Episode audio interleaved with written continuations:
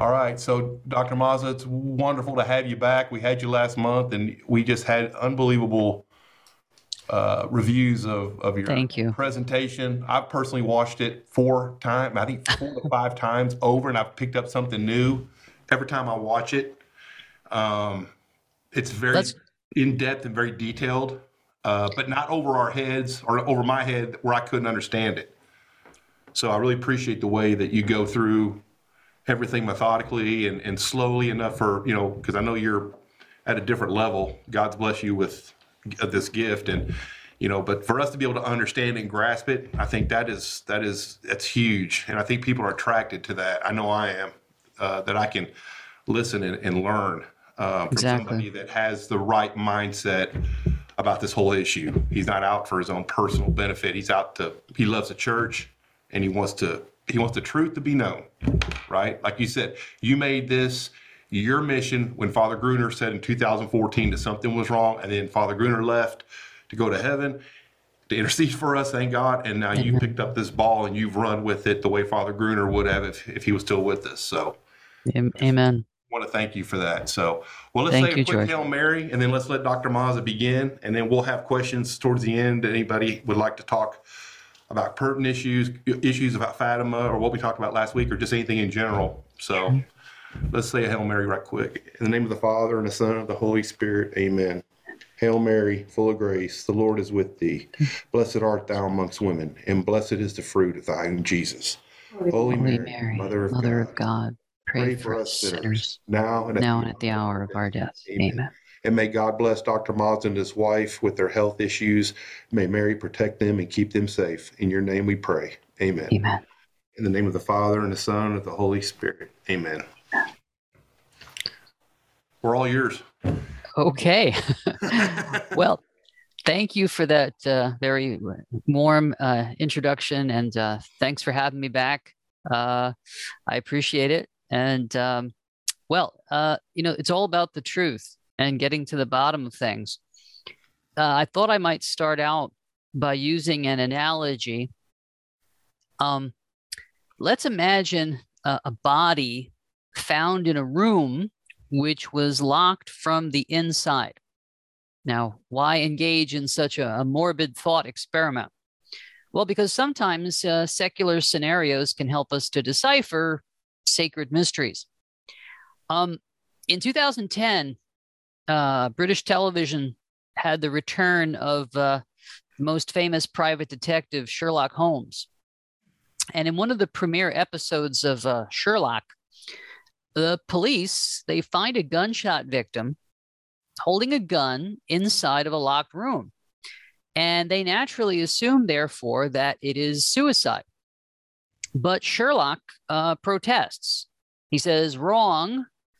That's one possible explanation of some of the facts you've got a solution that you like but you're choosing to ignore anything you see that doesn't comply with it. Well, it's the same way with those who insist that Pope Benedict resigned validly. They have a surface level solution that they like, and they're choosing to ignore anything that can be seen that doesn't comply with it. For example, back six months ago, I had a debate with uh, blogger uh, Stephen O'Reilly. And on his uh, website, he states categorically, quote, there is no reason or evidence that should lead one to reject the validity of Pope Benedict's resignation. No reason, no evidence that should lead one to reject the validity of Pope Benedict's resignation. And I, I, if I'm not mistaken, Mr. O'Reilly is is coming out with a book this month or next month called uh, "Valid," where he uh, tries to uphold the validity of Benedict's resignation. But let's return to our uh, corpse case. Um, this is what Sherlock explains to the police: that the wound was on the right side of the victim's head. Um, so the victim was left handed Now, how does a left handed man shoot himself in the right side of his head? Okay, that would require a bit of contortion. And then the, the police say, well, how do you know he was left handed?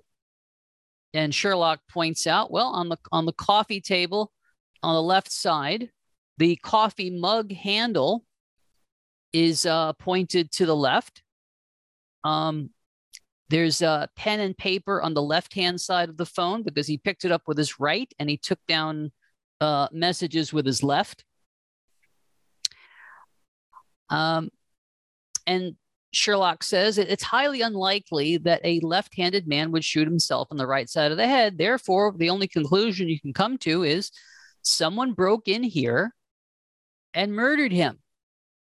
Now, that's the only explanation of all of the facts. Well, in the case of Pope Benedict's 2013 renunciation and his uh, transformation into Pope Emeritus, a conclusion that explains all of the facts must answer all of these questions. Why did Benedict XVI choose to become Pope Emeritus instead of returning to Cardinal Ratzinger, especially when there is currently no such office in canon law as Pope Emeritus, nor in the church's 2,000 year history. Furthermore, why does Benedict still issue apostolic blessings in his own name when only a pope can do that? I believe that you uh, included that in the uh, advertisement for for tonight's lecture, and we we're going to talk about that. Why is Benedict's proper form of address still His Holiness when only a pope can be called that? And why did he choose to continue wearing papal white? Could it be truly for his stated reason? Uh, there were no black cassocks available in Rome when I resigned. uh, Rome, for those of you who don't know this, is a, mecca for clerical clothing. All right, it's, it's it's the one place on earth where you can always find black cassocks.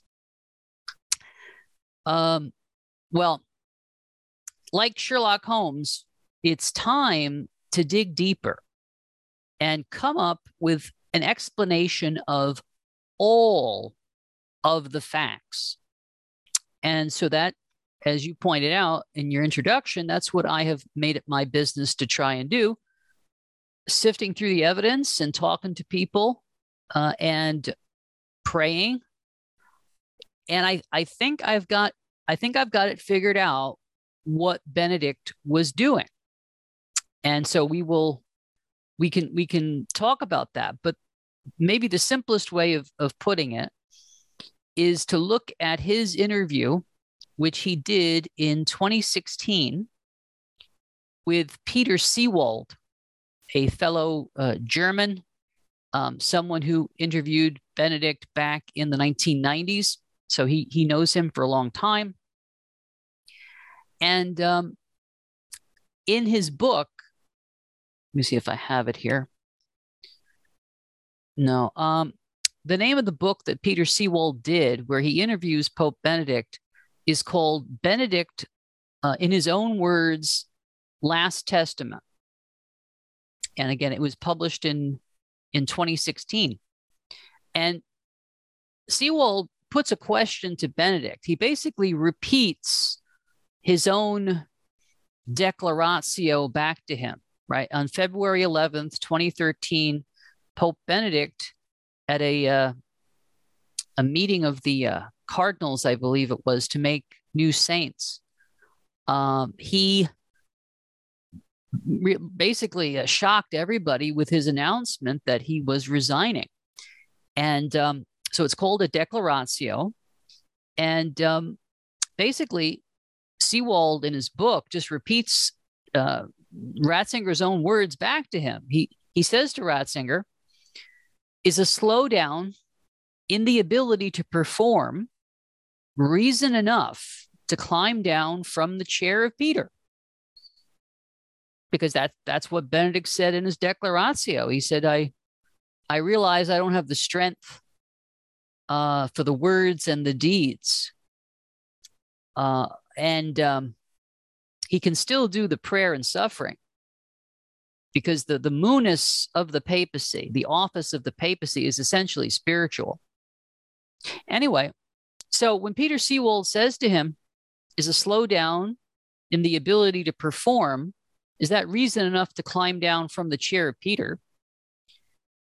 Well, Ratzinger should say yes, but he doesn't.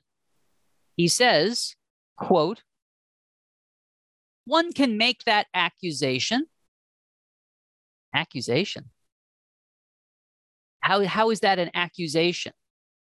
Um, he says it, it it's a functional misunderstanding. Well, what's that supposed to mean? What's what's a functional misunderstanding? And then he says something that is the smoking gun here.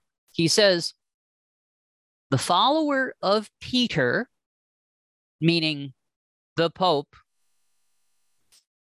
is not merely bound to a function. Well, what's that supposed to mean?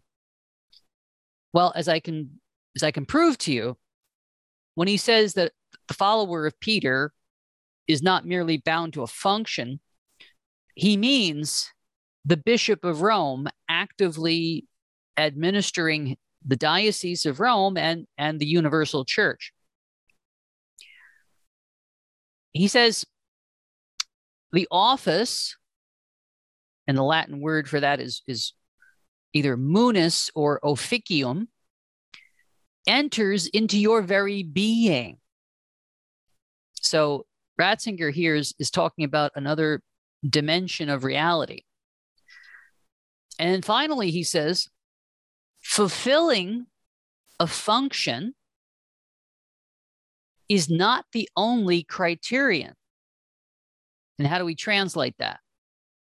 Uh, carrying out the active ministry of Bishop of Rome and uh, Pope of the Universal Church uh, is not the only criterion for being a successor of St. Peter, for being a pope. Well, if being the Bishop of Rome is not the only criterion for being a pope, then if Benedict renounces being the, the Bishop of Rome to become the Pope Emeritus, it means he can still be Pope. Because being Bishop of Rome is not the only criterion. He said, the follower of Peter is not merely bound to being Bishop of Rome. Now, I don't know about you guys, but who ever heard of this in the 2000 year history of the church? Who ever heard of, of looking at the papacy this way? That you could have one active pope and you could have one a pope without being bishop of Rome. Um, and anyway, this is what, so this is the explanation of all of the facts. Why he still gives apostolic blessings in his own name.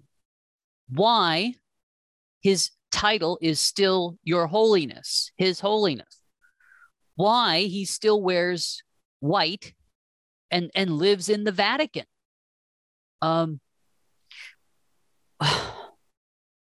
and of course, I could uh, maybe at some point in, in, in, our talk, I will bring up some quotes from Archbishop uh, Georg Gänswein, uh, where he basically reaffirms everything that that Benedict has just said here. Um, so when Seewald repeats the words of Benedict's own declaratio back to him, and Benedict calls it an accusation, uh, a functional misunderstanding, yes, anyone, Seewald included, who reads Benedict's declaratio and concludes at face value that by giving up the active duties of a pope, Benedict ceased being papal, has not only misunderstood Benedict's intentions, but the Petrine ministry itself. Uh, again, uh, I'll quote again from Benedict. He says, um, Of course, a father does not stop being a father. And how should we translate that? A pope does not stop being a pope but he is relieved of concrete responsibility the day-to-day you know running of the church. So benedict says he remains a father in a deep inward sense in a particular relationship which has responsibility but not with day-to-day tasks as such. And he finishes by saying, if he steps down, he remains in an inner sense within the responsibility that he took on, but not in the function. And then ultimately, he says, one comes to understand that the office of the Pope has lost none of its greatness. Well, um, so if, if you want to try to understand this a little further, I'll, I'll add this. Benedict uh, made a similar remark uh, regarding the uh, the Catholic priesthood after Vatican II. He says that um, there was a crisis. He says, "quote The crisis of the priesthood which became obvious shortly after the council, it resulted from a change in the meaning of life.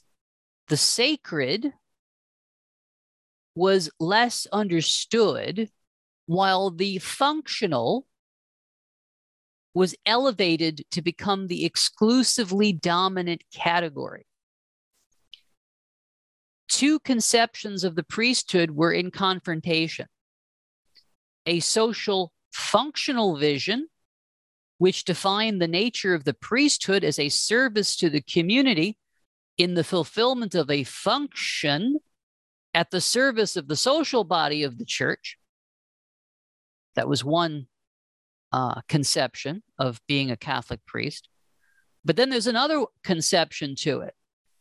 He says the ontological, that means uh, metaphysical, beyond the five senses, beyond what we can taste, touch, see, hear, and smell. The ontological, sacramental vision of the priesthood, which, while not denying the uh, service character of the priesthood,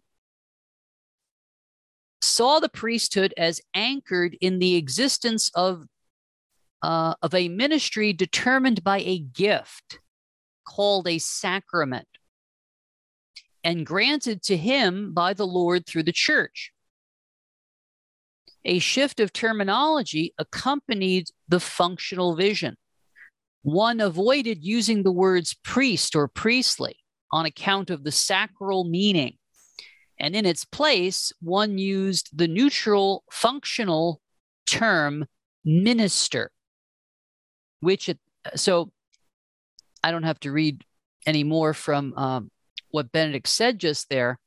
Uh, I think hopefully uh, this is becoming clearer where uh, Benedict is coming from and why he basically uh, still claims, in some sense, to be pope or papal even if he's no longer actively running the church.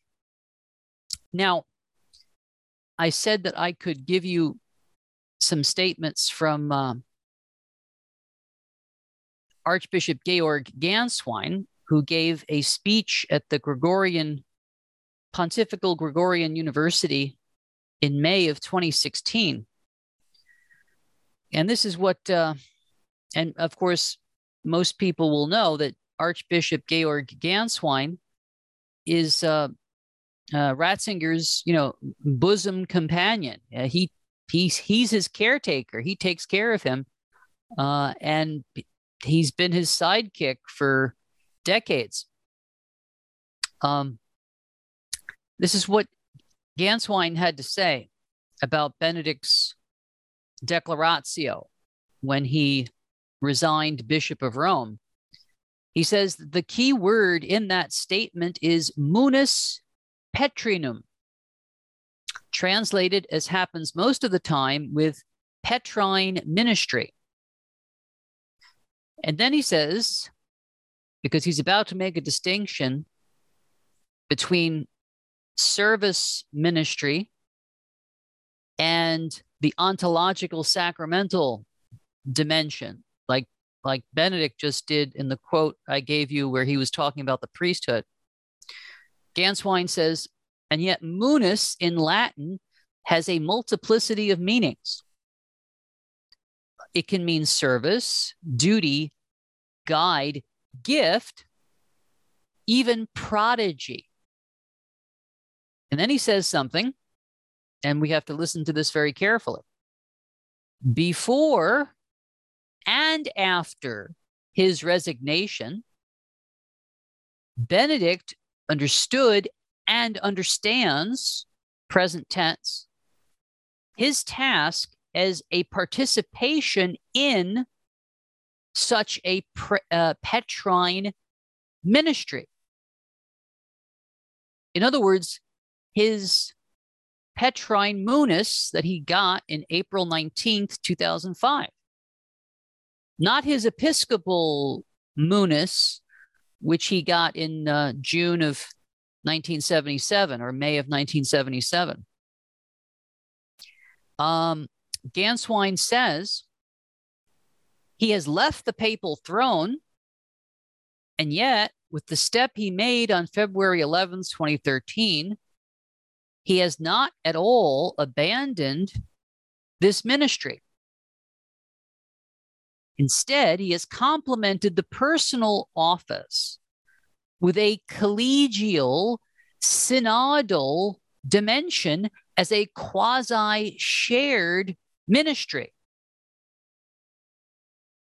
And then Gänswein makes another uh, mic drop line here. He says, He has not abandoned the office of Peter.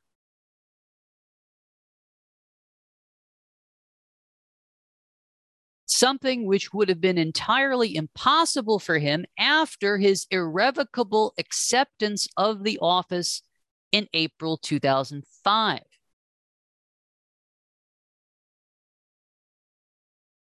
By an act of extraordinary courage, he has instead renewed the office He has not abandoned the office, he has renewed the office. And then Gänswein says, to date, there has never been a step like that taken by Benedict XVI. So it is not surprising that it has been seen by some as revolutionary, or to the contrary, as entirely consistent with the gospel. Well, Gänswein's statement, he has not abandoned the office of Peter, is a very troubling statement because according to canon law, canon 332.2, it says, quote, if it happens that the Roman pontiff resigns his office did you get that? If it happens that the Roman pontiff resigns his office, it is required for validity that the resignation is made freely and that it be properly manifested. Therefore, to validly resign, a pope must abandon the office of Peter. And yet we have Gänswein here saying that he has not abandoned the office of Peter. And we have Benedict saying that um, the office enters into your very being, meaning he hasn't given, given it up. So you might look at you might look at this this way, just like um, uh, after Vatican II, uh, they started changing the Mass and doing things with the Mass that were inconceivable prior to that. Now they're doing things with the papacy, which is is likewise inconceivable. Um, and I to, to corroborate because I've, as you guys know, I've come come under a lot of fire for uh, trying to say that uh, Benedict, in some sense, thinks that he's still the Pope, and therefore he committed a substantial error, and therefore he's actually still Bishop of Rome, if I'm right. If if if he committed a substantial error, um, but I actually, uh, so there's there's two parts to this. The first part is what did what does Benedict think that he did? What does Benedict think that he accomplished? And I've just shared that with you. And then the second part of it is well, regardless of what Benedict thinks, does that square with 2,000 years of Catholic history? And does that square with canon law? And if it doesn't, then he can think that he's a ham sandwich. It doesn't matter. Uh, what matters is uh, what has the church taught about the papacy for 2,000 years? And what does canon law currently say about uh, resigning? And, and the answer looks like that he committed a substantial error and his will was not free.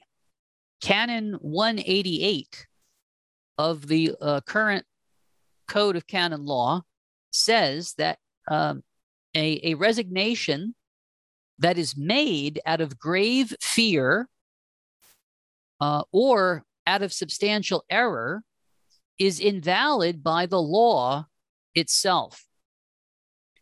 Um, so we we we have a situation here uh, that look, I'm just I'm just calling it the way I see it here. And if I'm wrong about this, then I would like somebody to please point it out to me.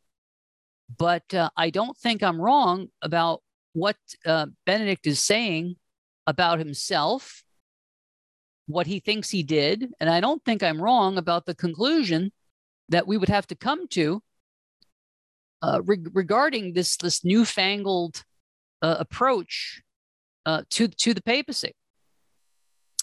And there's another quote I would like to share with you all um, and it's actually not from Benedict, but it's from uh, Pope Francis, Jorge Bergoglio, regarding um, the nature of the papacy.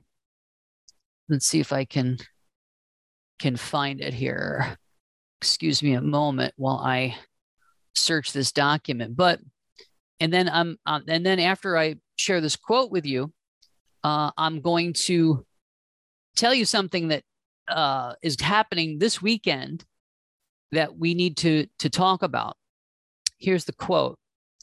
This is from Pope Francis from 20 let's see what year was this? This is pretty early. 2013 I think. In February 20 uh no, February 2015 I think. This is the exact quote from Bergoglio. Some theologians, for, for some theologians, the papacy is a sacrament. The Germans are very creative in all these things. Now, who are these German theologians who think the papacy is a sacrament?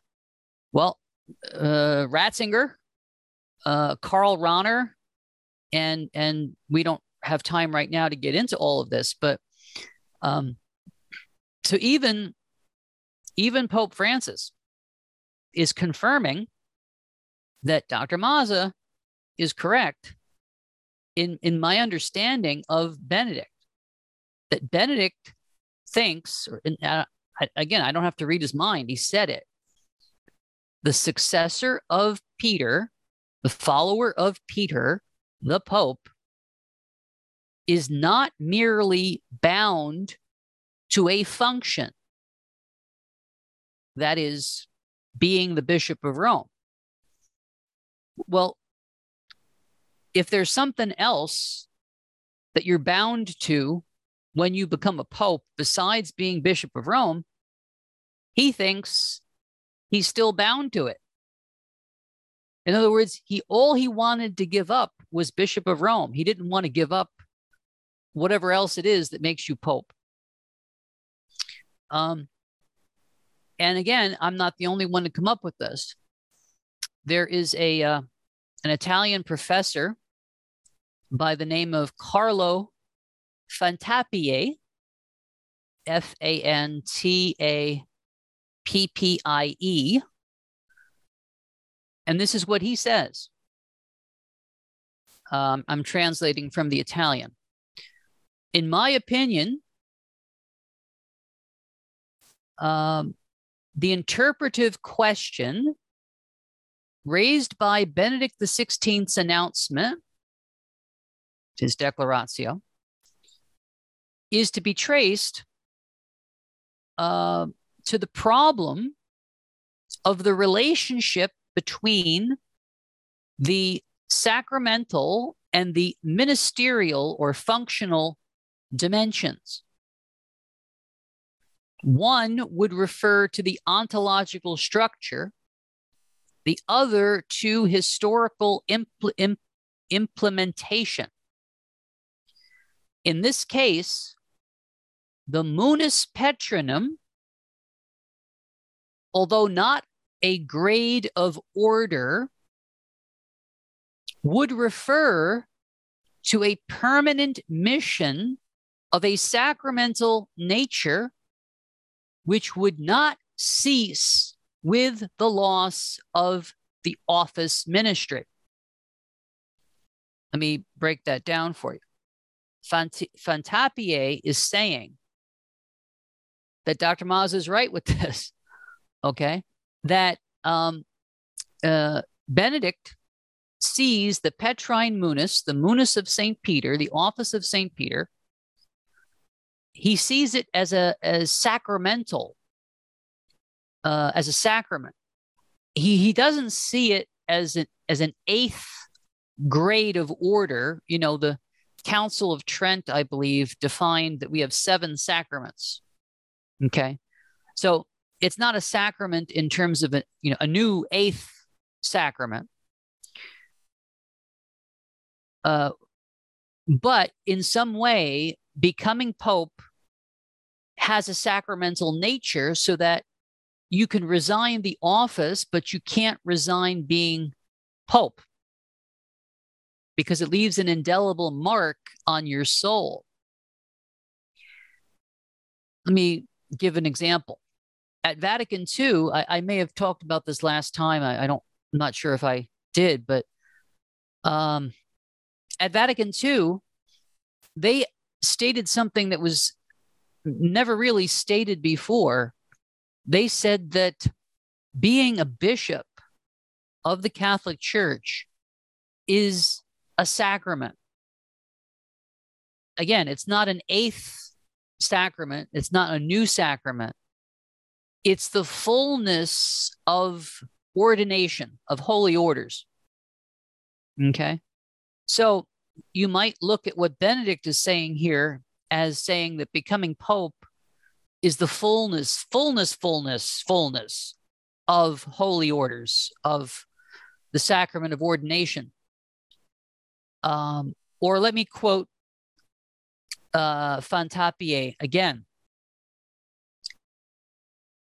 Starting from the principle of the divine elevation of the Pope, from the absolutist conception of his power, and from the special sacramental bond that the elect contracts at the moment of his election succeeds in affirming the ontological character of the bond between the person and the office,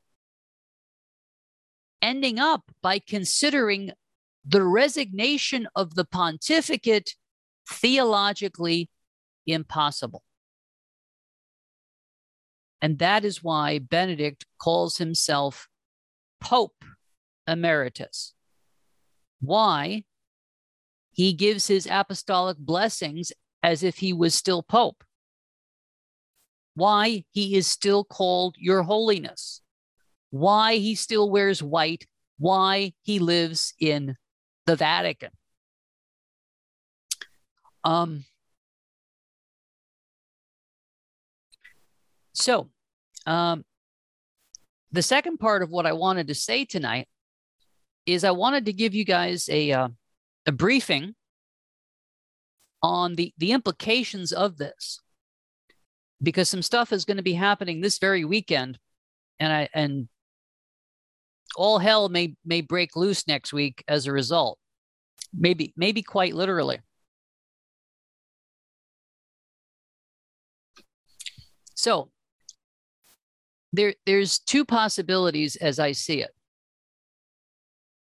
if Fantappie is correct, if Jorge Bergoglio is correct, if Dr. Mazza is correct, if uh, Ann Barnhart and Mar- Mark Docherty and other people are correct, and Benedict um, thinks that the papacy is sacramental so that you can never stop being pope ontologically. You um, well, then there's there's two ways of interpreting that. He thought he could have his cake and eat it too. He thought he could resign being Bishop of Rome and pastor of the Universal Church, give that to somebody else, but still be Pope. Now, I don't think that's metaphysically possible because nobody in 2,000 years of church history has ever claimed that's possible. Therefore, I argue, according to Canon 188 of the church's own law, he committed a substantial error.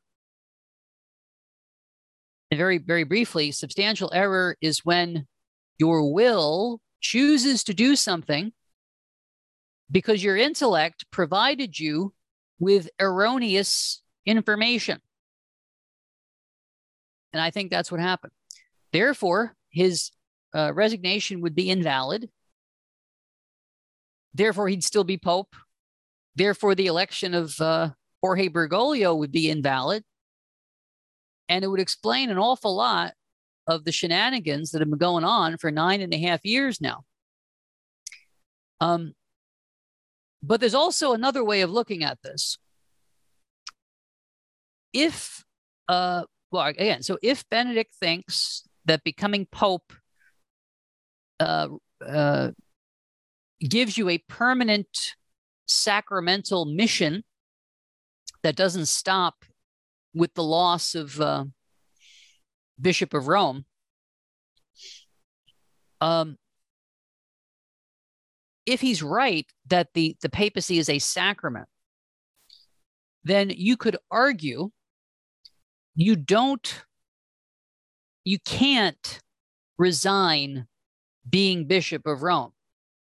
That being Bishop of Rome and being Vicar of Christ are interconnected. Um, and so, if you want to go ahead and claim that the uh, papacy is the highest the, or the fullness of the uh, sacrament of holy orders, you can't bifurcate that. All right. It means that you can you can't resign because it's like a sacrament. It's like being married, right? Um now um it, so under that scenario, uh he would still be pope because that's just it's the nature of the game. You're you know, it's like until death do you part, right? Now, why do I bring this up?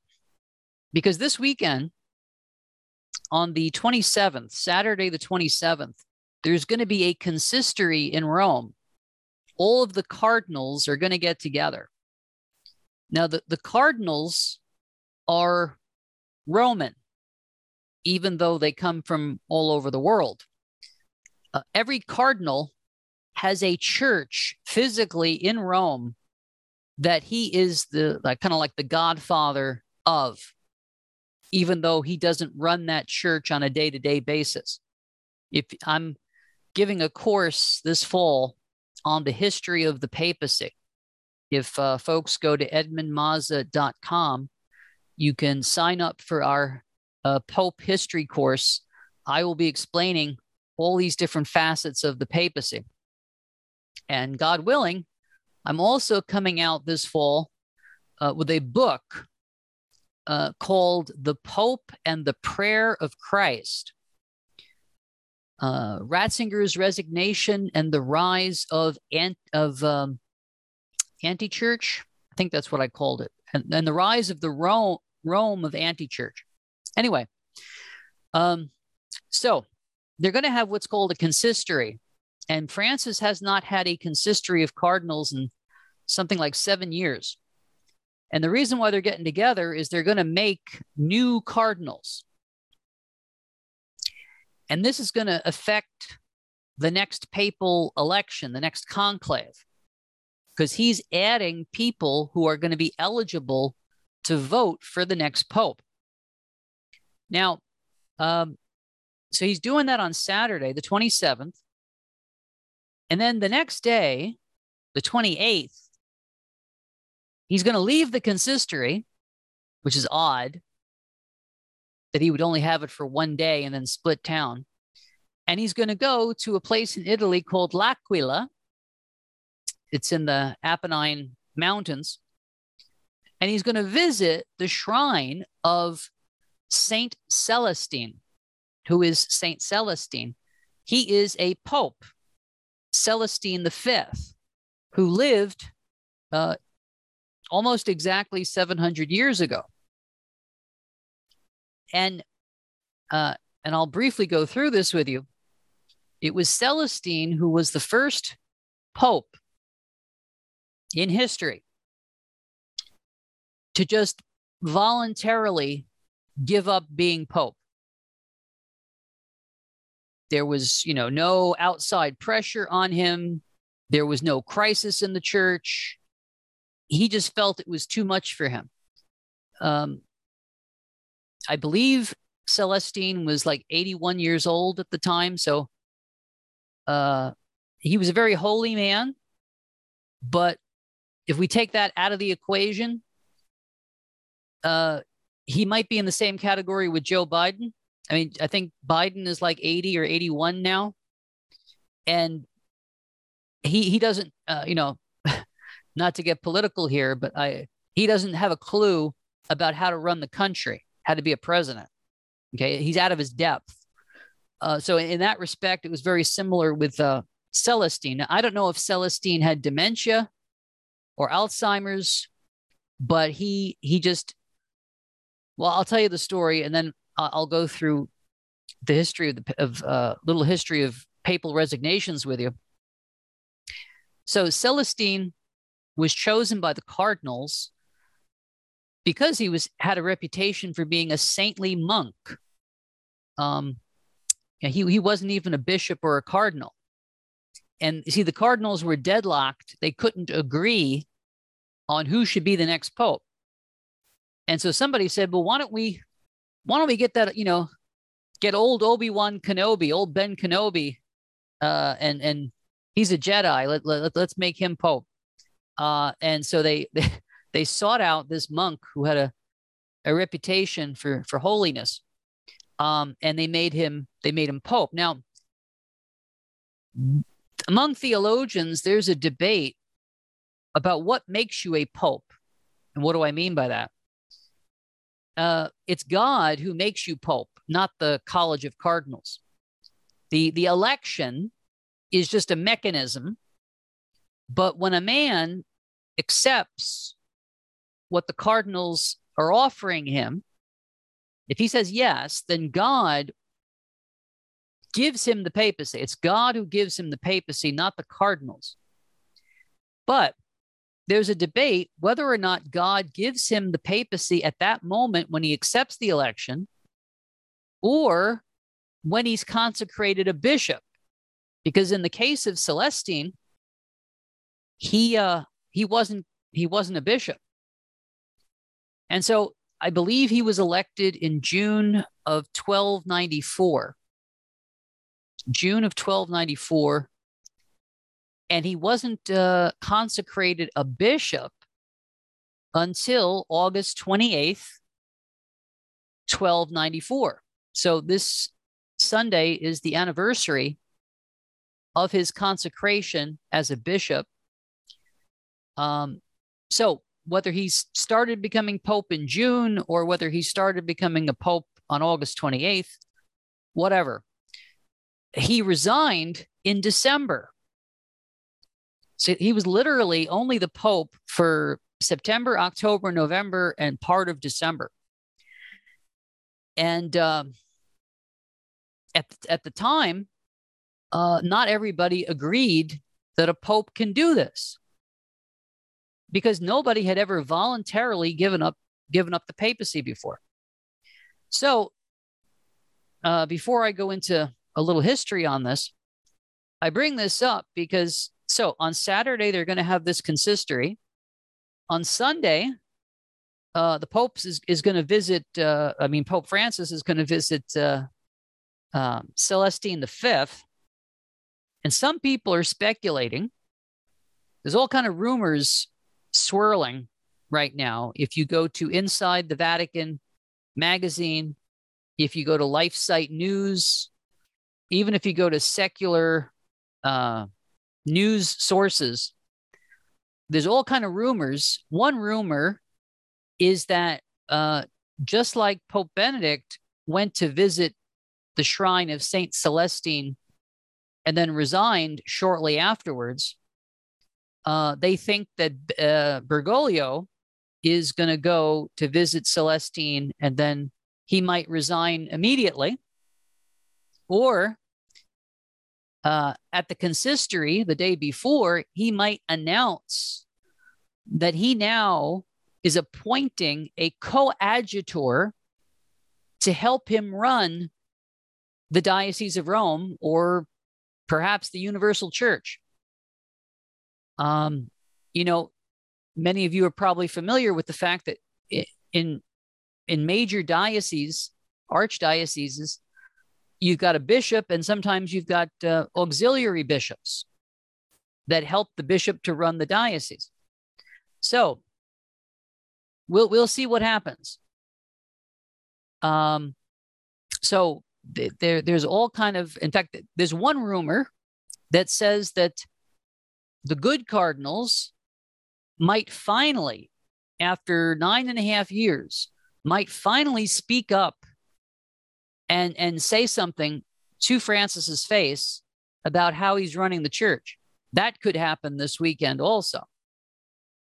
Uh, in fact in fact, if it is true that he's going to announce his retirement, or if it's true that he is going to be semi retired and have uh, a coadjutor or auxiliary bishop helping him, it might be to um, sidestep whatever move the, the good cardinals are, are planning.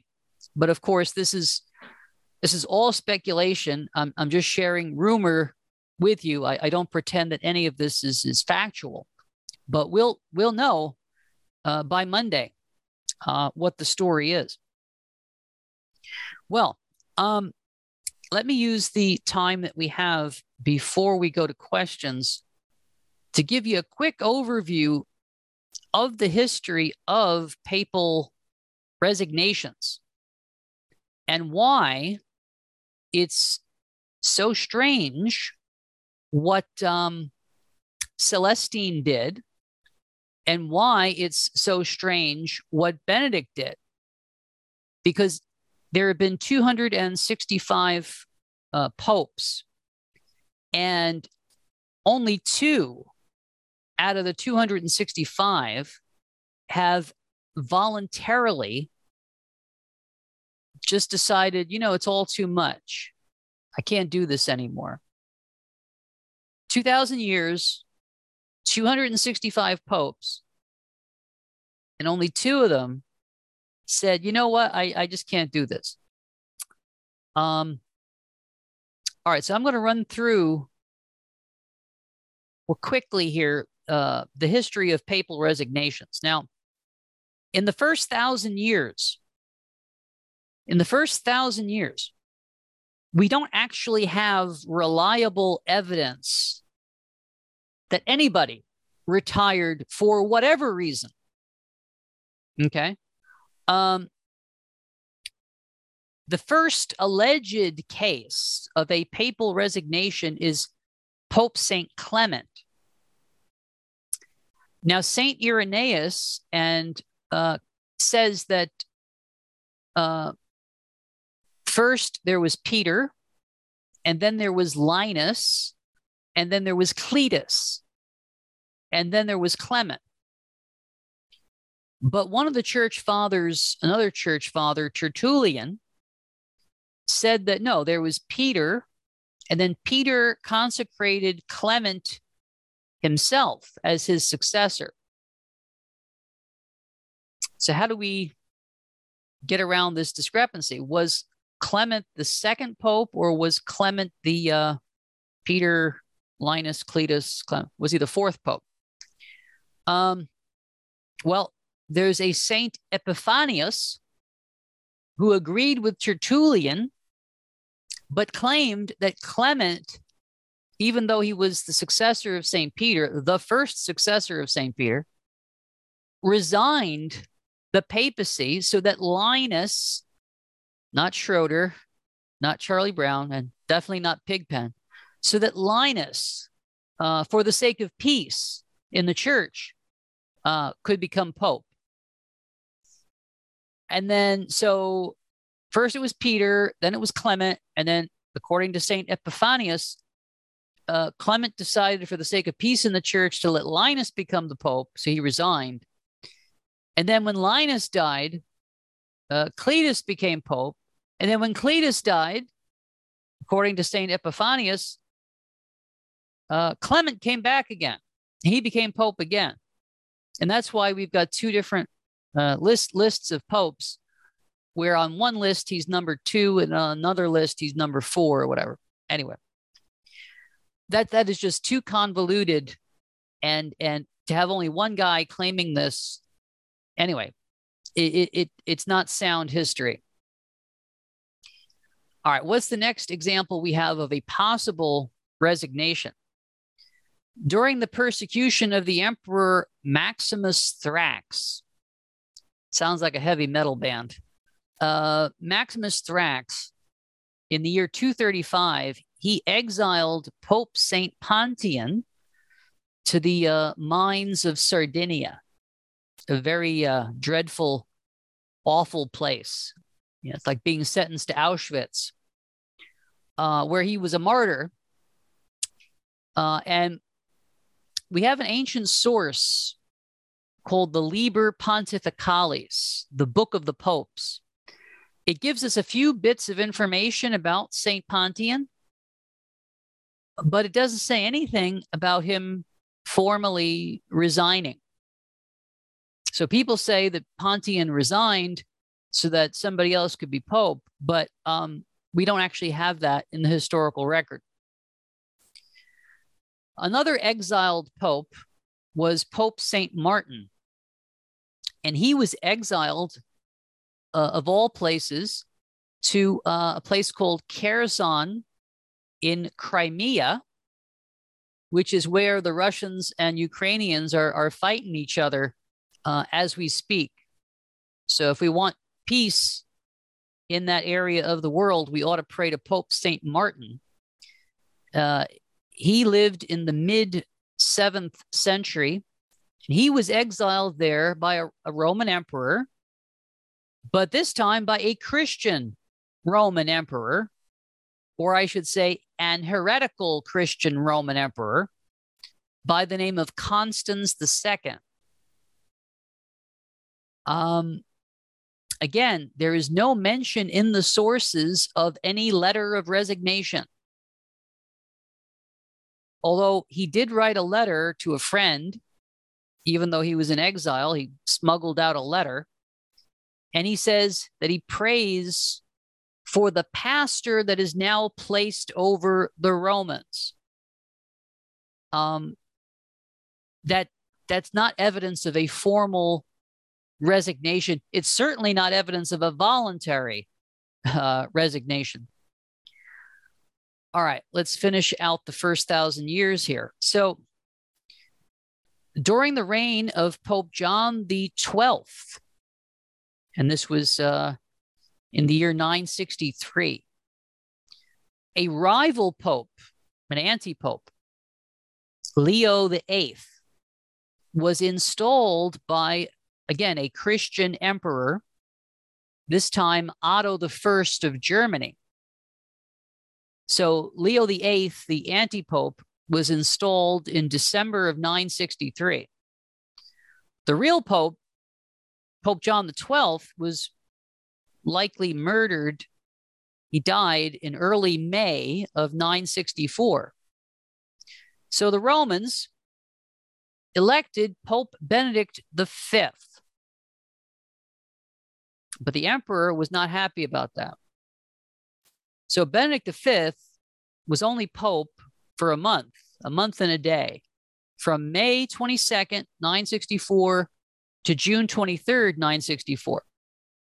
Because Otto came down from Germany, and uh, according to Otto's uh, court historian, Liutprand of Cremona, uh, Benedict pled guilty to uh, usurping the papacy of Leo VIII, and he quote unquote willingly resigned um, the office. And lastly, for the first uh, well, now that's the first that's the first thousand years of church history, and nobody voluntarily retired. Okay, now the second thousand years. Um, I'll quote a, a, pa- a papal historian, professor from the Catholic University of America, Patrick Granfield. He says Pope Benedict IX and Gregory VI, these two popes can be taken together since their careers are intertwined.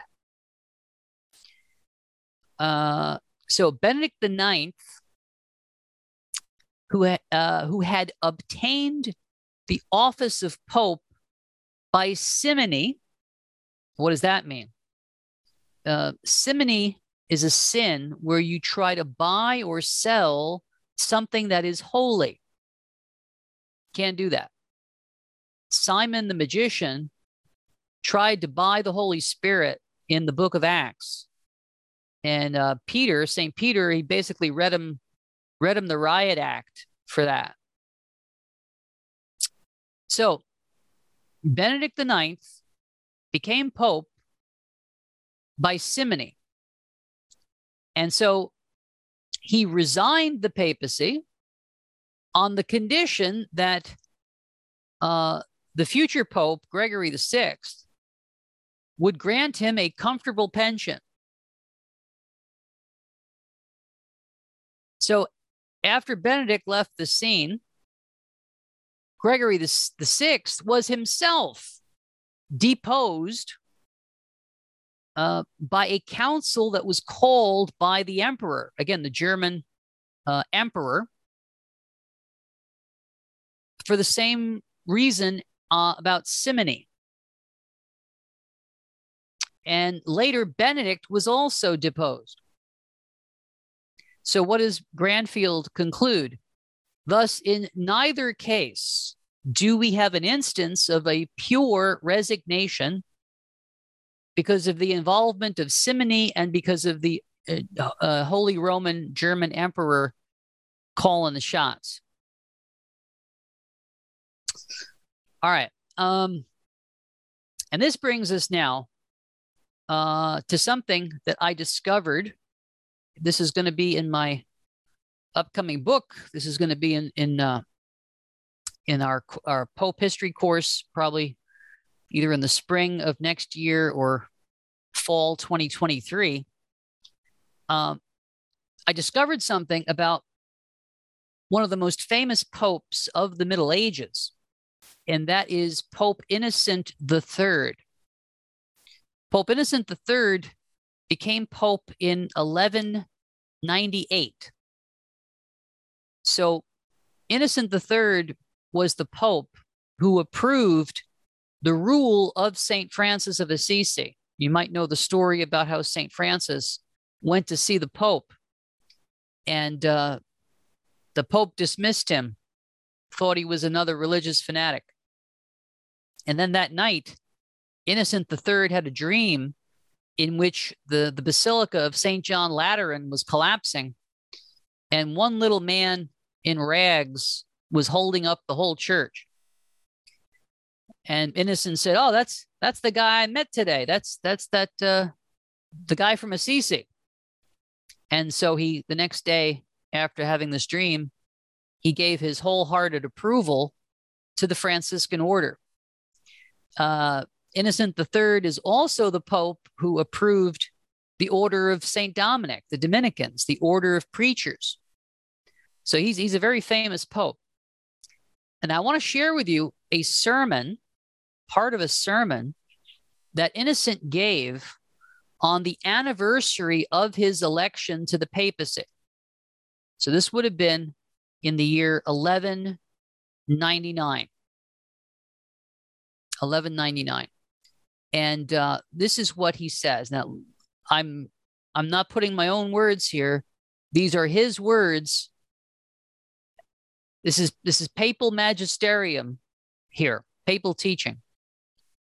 Quote: The sacrament between the Roman pontiff and the Roman church perseveres so firm and unshakable that they cannot be separated from one another ever except by death.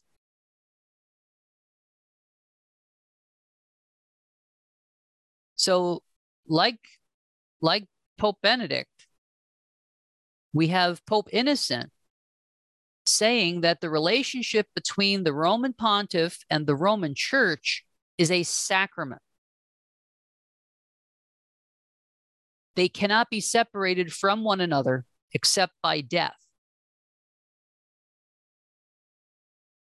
But the difference is the difference is this Benedict thought that that did not stop him from giving up the active day to day ministry, right? didn't stop him from resigning as Bishop of Rome. Now, I can't speak for Innocent III, but maybe I can because I'm a, I'm a medievalist that I have a PhD.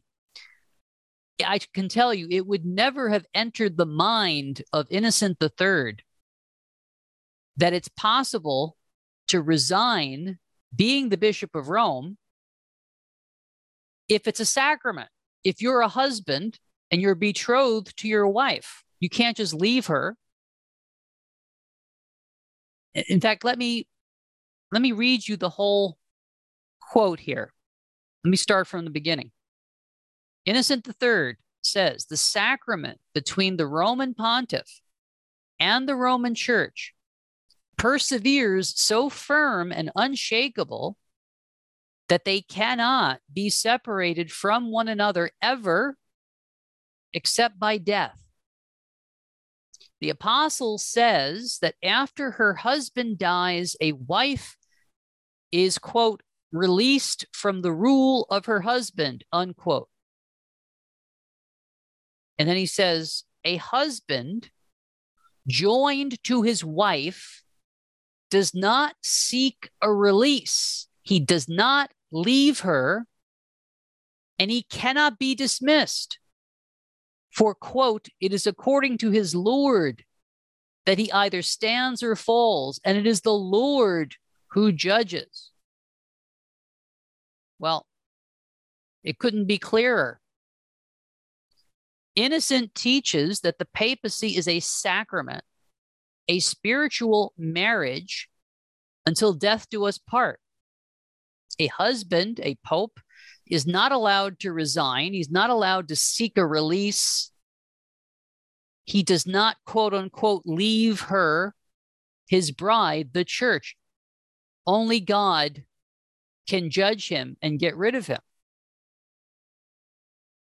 Now, how important was this teaching to Innocent?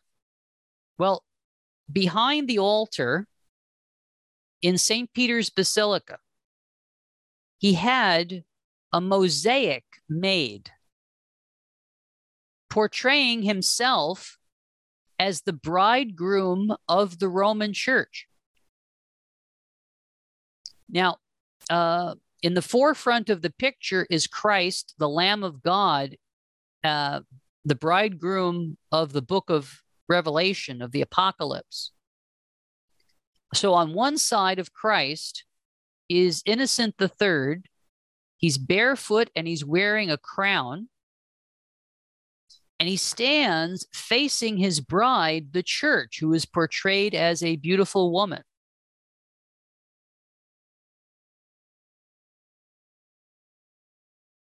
So this represent this artistic representation in St. Peter's Basilica, the, the old the old St. Peter's Basilica before they renovated it in the Renaissance, illustrates the message of Innocent's sermon.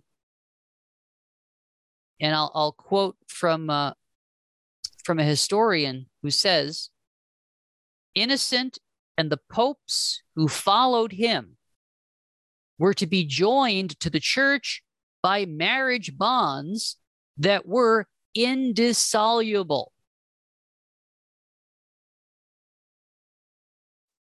Well, now we have to ask ourselves if Innocent taught that a pope cannot resign, cannot leave his bride, then how come 100 years later Pope Celestine V did precisely that. Again, he was in his 80s. He was he was not a bureaucrat, he was not a leader, he was just a monk. And he it was too much for him. And certain lawyers, certain cardinals came to him and suggested to him that he could resign. And they claimed that there were cases of resignation in church history.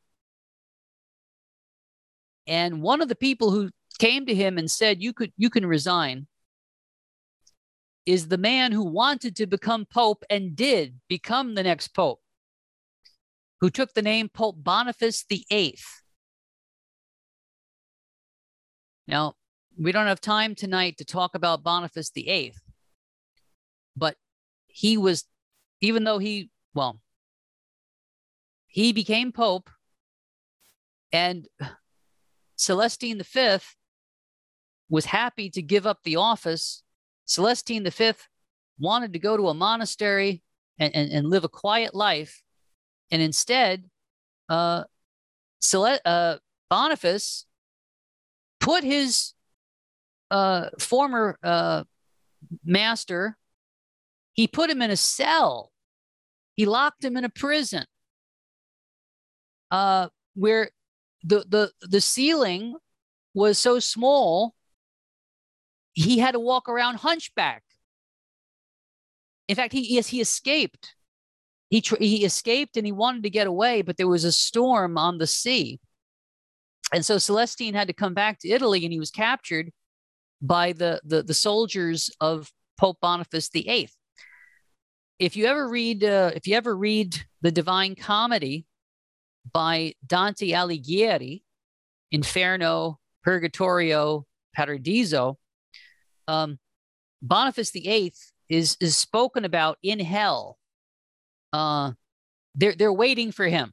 When when Dante comes and sees a one of the popes who went to hell, uh, that pope mistakenly thinks that Dante is Pope Boniface VIII. He's like, "What what took you so long?" Anyway, so um, the poet, the Italian poet Dante, did not have a very high opinion of Boniface VIII, and uh, neither did the King of France, although he had his own issues. So, Boniface VIII, in the year 1297, added something to canon law, added a little teeny tiny paragraph that says popes may, ret- may resign voluntarily.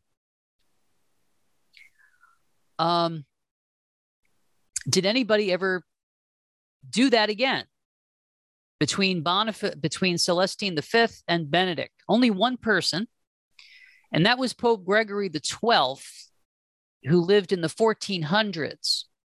Now, in the 1400s, it was a, it was a crisis in the church, and three different men claimed to be the the Pope at the same time. If you think it's a little crazy now, it was crazy then.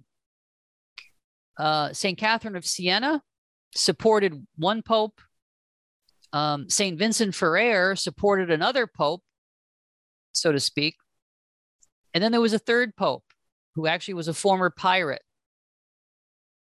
Anyway, a council was held at the Swiss city of Constance in the year 1417, 1415, 1419, between that time period. Long story short, tremendous pressure was put on all three. Obviously, there was only one pope and two anti popes, but pressure was enormous pressures were put on all three popes to resign so that the council could elect a new pope that everybody could agree on. And uh, the Council of Constance, they, they captured the pirate pope and they threw him in prison. And as for the real pope, and again, we don't have time right now to explain why he was the real pope, but the real pope was Gregory the 12th, and he gave into the pressure and he resigned. But this is the interesting thing although he resigned in 1415, God did not allow a new pope to be elected until November of um, 1417, um, two years later. And ironically, that new pope was elected only one month after Gregory Twelfth died. So Gregory Twelfth dies in October, uh, October 1417. The next month, Pope Martin is elected. And that puts an end to the Great Western Schism that had gone on for decades, where nobody was sure exactly who, who the true Pope was. So, again, that resignation on the part of Gregory Twelfth, it was not voluntary. And uh, it seems like heaven waited until he died before a new pope should be elected, which makes me wonder maybe Innocent was right and Celestine and Boniface were wrong. Maybe a pope is not allowed to resign. Maybe the Roman pontiff and the Roman church are married to each other and they're not allowed to be separated. Only death can separate. If that's the case, well, then Benedict is still Pope because death has not yet separated him from the papacy. Well, anyway, folks, um, it we, I we can open things up to questions if that seems good to you. Yeah, let's uh, let's get let's get some. You, you got some questions coming in on the. Yeah, you can go ahead and read them. Got some questions for you, Dr. Mazza. Sounds good. Let's take a look here. Uh, Dr. Mazza, the question I encounter when I mention the subject to fellow Catholics is why knowing who the Pope is important to my faith? What would you suggest I respond to them in the simplest terms? Thank you. So I would say that let me give an historical example. I, I brought this up on my show with Timothy Gordon about a month ago. In the city of Constantinople, there was a, a bishop, a patriarch, and he was named Nestorius. And uh, he gave a Christmas sermon, I guess it was the year 429, something like that, in which he had the audacity to claim that Mary was not the mother of God. Uh, and in fact, he said that she was more like uh, his valet, his valet, that she provided the human clothing, but she wasn't actually his mother. And a layperson stood up in, in the cathedral and said, That's heresy. And that man, his name was Eusebius. It was a common name back then. And Eusebius didn't stop there. He he got a petition together and he put signs in the church and in the city. And he, he and he got petitions. He wanted people to swear the same oath as he had to expose this bishop as a fraud, as a false shepherd, as a wolf in shepherd's clothing, a hireling. You know, our Lord says in scripture, My sheep know me. The, the, the Pope is the vicar of Christ. It means that Christ is the head of the church, and the Pope is the visible head of the church. Because Jesus is invisible at the moment. Uh, the Pope is the head. And in a certain sense, each bishop is a is a Christ figure, is a pastor, is supposed to be a good shepherd.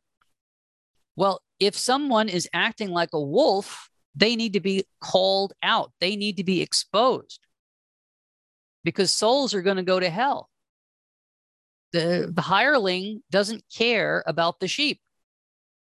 So that would be my uh, long winded uh, answer to that. Um, now, let's see what else we got here. Uh, I agree that there are irregularities in Benedict's putative resignation and that Benedict is better for the church. However, what would be the implications for the indefectibility and visibility of the church if Benedict passes away, leaving Francis in place for some time? Um, again, all I can try to do is, is give some examples from history. Um, in the early 1100s, there was a disputed election between Innocent II and um, Anacletus II. And Anacletus was recognized by most of the bishops as the Pope, and he reigned in Rome for eight years. And yet, um, after he died, his rival, Innocent II, became Pope officially and declared that um, Anacletus had been a had been an anti-pope. So um, things can go on for years uh, that are not that don't look very kosher. That's what I would say. All right. Uh, guess that would explain why he's the oldest living pope in history. Yeah, uh, uh, if Benedict is still pope, then he actually is the oldest living pope uh, in the history of the church. Uh, another question. if Celestine was wrong about the ability to resign, wouldn't that make Boniface VIII an anti-pope? If Boniface VIII, then wouldn't his addition of the ability of a pope to resign to canon law be uh, nullified? Yet it seems to me that Boniface VIII would have been an anti-pope as long as Celestine was alive. But because of uh, partly due to the mistreatment that Celestine received from Boniface, um, he died a couple years later. So he was dead by 1296. So from if that's the case, then at least from 1296 until I think his death in 1303 or 1304, um, Boniface would have been the, legitimate pope after the death of uh, Celestine. Uh, question. So if Innocent III taught magisterially that the pope is married to his office, a bond that can only be broken by death, and then a century later, Boniface VIII teaches the opposite and changes canon law because otherwise Boniface himself would have been an anti pope. Where does this leave us? Wouldn't Innocent's teaching be infallible as defined at Vatican I? Excellent question. Yeah, this does put us in a little quandary here. Uh, like I say, I, I happened upon this sermon from Innocent, and some people might want to minimize it.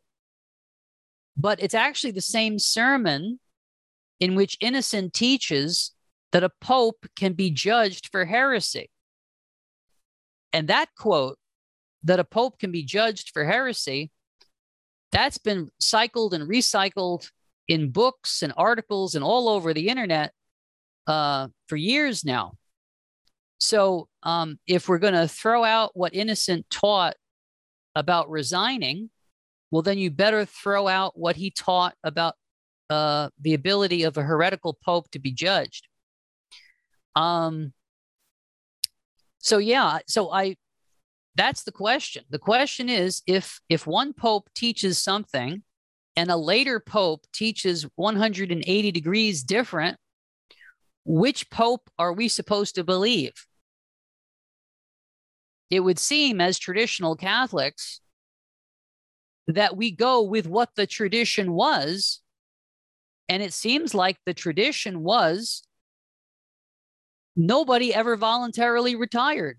It, it took 1,300 years until Celestine got this bright idea in his head that, that may have been put there by Boniface VIII, who himself uh, tried to, you know, tried to justify what happened.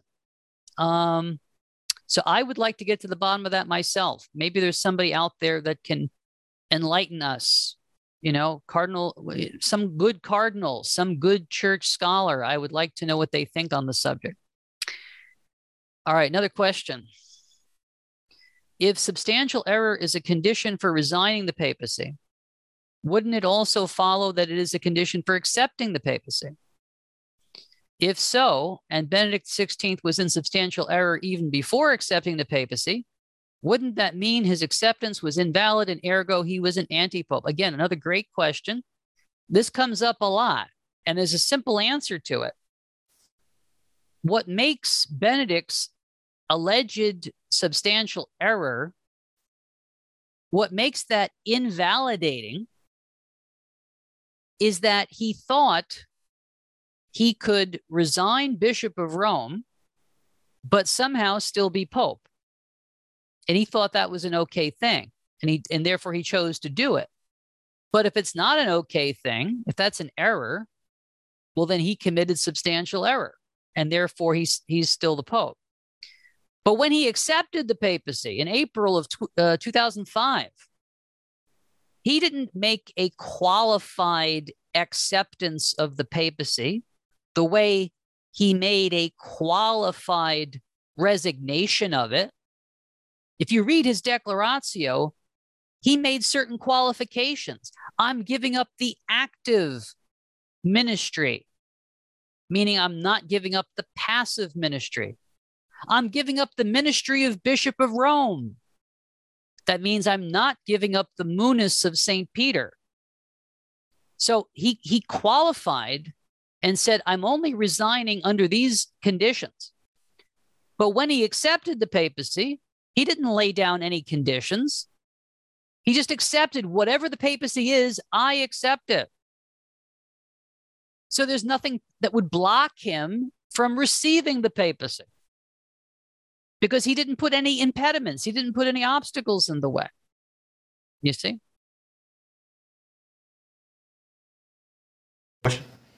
You- So, Dr. Mazza, so if, if Gänswein, and I, Gänswein's very important in this whole thing because he's kind of like uh, the complementary part to Benedict. I mean, he's kind of the guy that comes comes and seals the deal to Right. me. So my question is, did and I know this is just speculation. Gänswein would have had to been with Benedict on the same page if this was Benedict's intention all along. Because there was talk about him when he became pope. I think that he was already talking about this. Uh, uh, uh, like you said, he went to visit Cel- Cel- Celestina Fifth's grave. So Right. there were. I talked to Dr. Mike Foley one time, and he said, yeah, he was already co- contemplating retiring at some point or resigning at some point. I don't know if that's true, but it seems that he went to his grave. Why would you pick that Pope's grave to go out of all the ones you could go see? You know, you picked the one that, that resigned. So my question is, was there collusion here with Gänswein and Benedict? You think in your mind that, okay, here's the plan. You know, we're going to run a sweep to the left here, and I want you to cut back. I mean, these guys are on the same page here. It's not like I think one guy's following the other. I think these two guys, there's a collaboration here where Benedict did this and said this, and then Gänswein comes in and says, kind of confirms it, but then nobody says anything about it except people like you and a few others. That's kind of troubling to me. It's almost like, you know, he's in on it. I mean, I'm not. I don't know what his frame of mind is. What you know, he knows in- Benedict's mind what he thought, what he's doing, what he's thinking. But for me, when I look at what's going on in church right now, and for Benedict not to come out and publicly, and he did with Seewald, because it's right there. You read it to us. It's right there in that book. Pick that book up and read it. But why he hasn't come out somewhere along the way and said, okay, look, I see what's going on in the church. Here's what I intended with my resignation. Someone tell me if this was right or not. He just stays quiet and things are going from. I mean, you know, there's Matt was on the other day about you know Francis is fixing to take you know uh, authorized contraception, which he can't, but he's going to give people the, uh, the low informed Catholics it's okay that they can contracept and still be Catholic. This is all coming. At what point does Benedict say I've had enough? I mean, even if he's in error, which you've proven beyond a shadow of a doubt, substantial error, no doubt about it in my mind. You gotta love God you gotta love the church. Does he love the church? I mean, he's got to see what's going on, unless he's in jail and he doesn't have any access to the world. I don't get it. I, I don't get. I just don't understand how he can't come out and clarify to to to some people like you, a theologian, and say, "Look, do I have this resignation right?" And if he doesn't, then maybe he can make it right. But he ain't even doing that. He's just doing nothing we could see as lay people. Maybe there's something going on behind the scenes. So this is what just drives me crazy. Uh, it's not the fact that all these errors are being made. It's the fact that okay, I made an error. I see my error. Let me correct it or try to correct it because I see what's going on in the church, and I love Jesus and I love the church. But to say nothing and to watch it happen for nine and a half years, where's he coming from? What's his angle? If you had to guess, what's driving this with him? Well, that was the content of my previous talk for you guys. That um, unfortunately, even like two two weeks, be, actually less than that, two days before he, uh, a week or just a few days before he, you know, left the scene, he was quoting Vatican II this and Vatican II that. He he gave a speech, and um, he's full he's his mind is still full of all this nouvelle theologie this this new way of looking at the church. Again it, it used to be very simple. We the before vatican ii people were taught that the papacy is an office not a sacrament. So if you resign from the office that's it. You're not Pope in any way, shape, or form anymore. But after Vatican II, uh, there's this idea that mm, it's not so cut and dry. That um, office and sacrament are never separate from each other. And again, I I, I don't want to rehash. Folks can go back and listen to my talk from last time, but uh, my short answer is unfortunately, Benedict is still preoccupied with the theology of the council. And that's why he doesn't feel the need to speak up here, apparently. You know, when your house is on fire, I mean, if your house ain't on fire, maybe you don't speak up, whatever, nobody, but when the house is on fire and people are dying, I think you throw all that. I mean, I would, I would just say, I, I got to save souls. I got to say, people are, you know, I, I don't know. I, I, just have a different understand. I mean, I get the, uh, not wanting to step on people's toes and okay, well, I don't have that. But if you still think you're Pope in some capacity, I mean, to me, that's where he's really going to have to be accountable because if he still thinks he's Pope, he'd be better off saying, I'm totally out, in my opinion. Well, if, if we take him at his word, he's a Pope without without a diocese uh, without authority exactly a pope without a diocese he, he doesn't have he doesn't have a say anymore so to speak I mean, I, I think he tried in a roundabout way. Um, he did that book with yeah, Cardinal Sarah, you know. Uh, but and again, he's he's he's going to be 95. Yeah. Uh, or he just turned 95, and you know we're, we're lucky to still have him with us. I, his is yeah. obviously he's physically diminished, and uh, you know Boniface the Eighth mistreated Celestine. We have no idea what's going on True. with uh with with Benedict. So uh really I think we have to pray to God and ask for divine intervention here because we're we have to throw ourselves on God's mercy. Yeah, you're right about that. You got some questions? Go ahead, James. Uh, they had they have questions. Okay, Dr. Mazza, here's some more questions for you on the monitor. Let's see here. Um, there were news stories strongly suggesting that Bergoglio only talked to the Jesuit superior only after his election a Jesuit is not free to accept a superior office with permission. If Bergoglio is not given permission, how can he accept? Um, yeah, I've, I've come across this argument before. And the short answer is uh, I read, I think it's St. Alphonsus Liguori, who says, uh, and I'm paraphrasing, whatever discrepancies happened in, a, in a, an election if eventually somebody is recognized as the Pope, that actually trumps uh, whatever um, unlawful activity went on during that con- that conclave or that election. Mm-hmm. Now that doesn't quite sit right with me, but uh, Saint Alphonsus Liguori is not the only person I've heard that from, and he's a doctor of the church.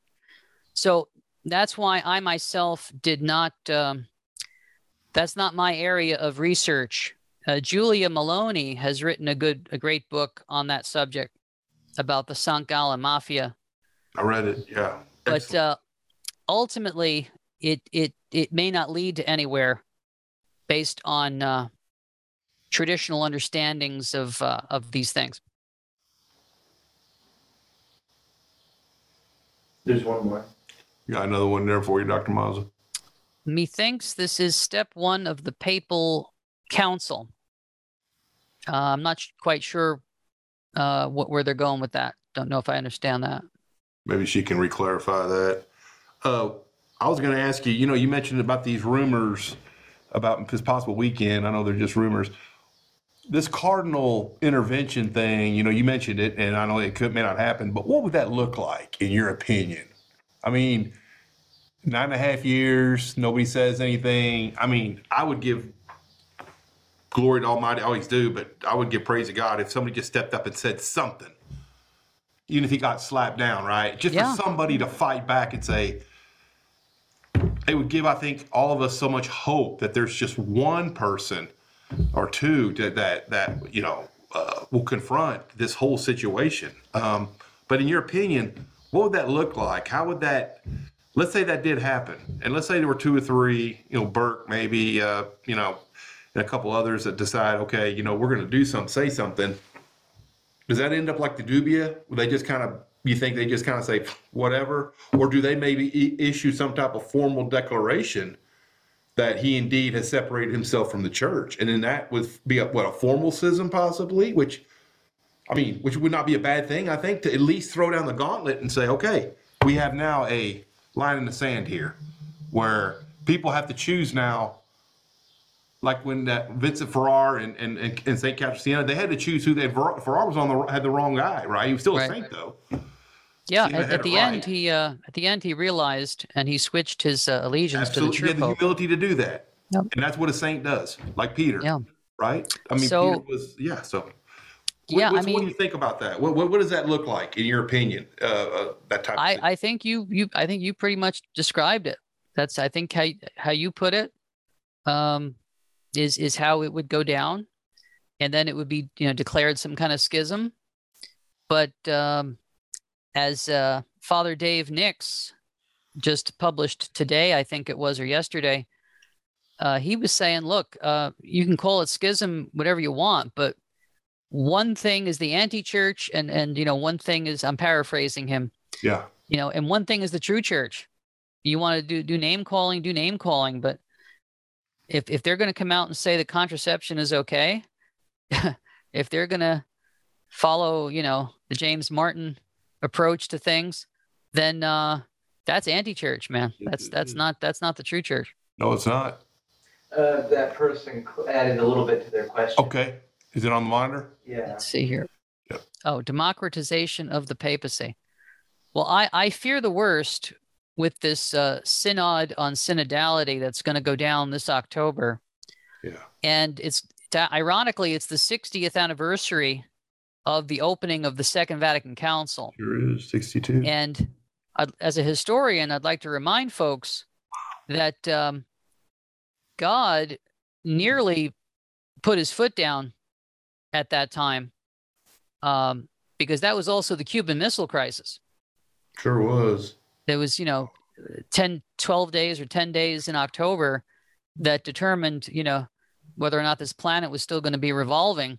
Man, Uh, And um, we're in a situation now with the United States and Russia over uh, Kiev and Ukraine, where uh, again this this could turn this could turn ugly. This could turn into a third world war. So, you know, yeah. Our Lady and uh, all the good victim souls that were alive uh, at that time were, were holding were holding back God's justice. Um, I I hope that that's the case this fall, this October, but uh, that we we could have an October surprise, Sure. and it might not be a, a happy one. Yeah, Father Kramer wrote in his last uh, newsletter exactly what you're talking about. He he's already basically said that this is the beginning of World War III. That that that Ukraine Russia thing is the is the start. And uh, Father Malachi Martin said that this is in the third secret.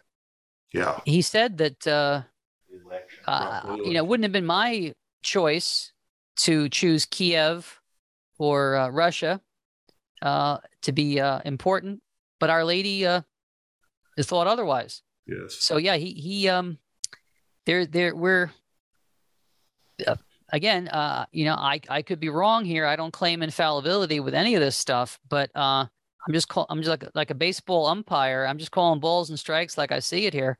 yeah, yeah. There's no doubt about it. You got another question there, James? Uh, there's a comment, uh, if you could read that, I guess. Let's see here.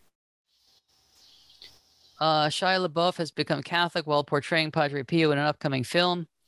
Prayer of thanks for this high-profile witness. Yes, let's pray for Shia LaBeouf that uh, uh, in Thanksgiving that and, and pray that he becomes a traditional Catholic. And uh, if that's if that's an example, then uh, we might actually have uh, Russell Crowe becoming a traditional Catholic Hmm. because I heard that uh, Russell Crowe is uh, going to play Father Gabriel Amorth, Wow, the famous uh, exorcist of Rome, that's going to be a good one. and uh, in a movie. So let's let's hope that that has a profound ex- uh, impact on uh, uh, Maximus there, gl- the gladiator. Absolutely. No, that would be, huh? Yeah, the gladiator. Yeah, I was uh, I was engaged in a conversation this this afternoon with a friend about you know, this upcoming synod on synodality and, and the, and the talk of uh, the contraception issue and, and all the different things. And I guess people need to hear uh, from you or, you know, from others, leaders in the church, people that know the church, you know, that, uh, and what you touched on earlier about those, the modernism basically is where people think the truth can change over time. And we know as Catholics that the perennial teachings of the church are dogmatic because Christ has proclaimed them through the Holy Ghost, through the councils. And what's defined as truth can't be changed. It can be extrapolated upon, but Francis has the ability to take that in order to change the doctrine, right? I listen to you listen to the guy and he's like, dogma can change. We, we can expound on things, but what he really means is we're, ch- we're going to change doctrine. He's not doing it formally because we're protected by the Holy Spirit. He will never be able to do. But people who don't know their faith, I had a friend uh, come over this weekend, um, a young man, and and uh, he uh, was, was, was went to the SSPX church and uh, very good person and everything like that. And you know, we just got to talking about some of the things that Francis has done in nine and a half years, and he didn't know any of it. Wow. He didn't know any of it. And this is this is a person that goes to mass every week. And you know, because and I thought about it this week. I was, I was in my prayers. I said, okay, where would he hear this? Unless he was tuned into a podcast or he was listening to somebody like Taylor Marshall or or, or uh, Patrick Coffin or somebody. But if you're not even listening to that, then what do you Yeah. read? Where you and you're not going to hear from the pulpit on Sunday. No. So I thought about. it. I said, you know what? Where's he supposed to get this information? Well, I guess from people like me and others in the group and other people listening here. Yeah, I mean, that's our job to go out there. But it really Right. kind of struck me is people are getting blindsided because they don't even know what's going on, and then they're confronted with the fact all at one time, and it's more than they can handle.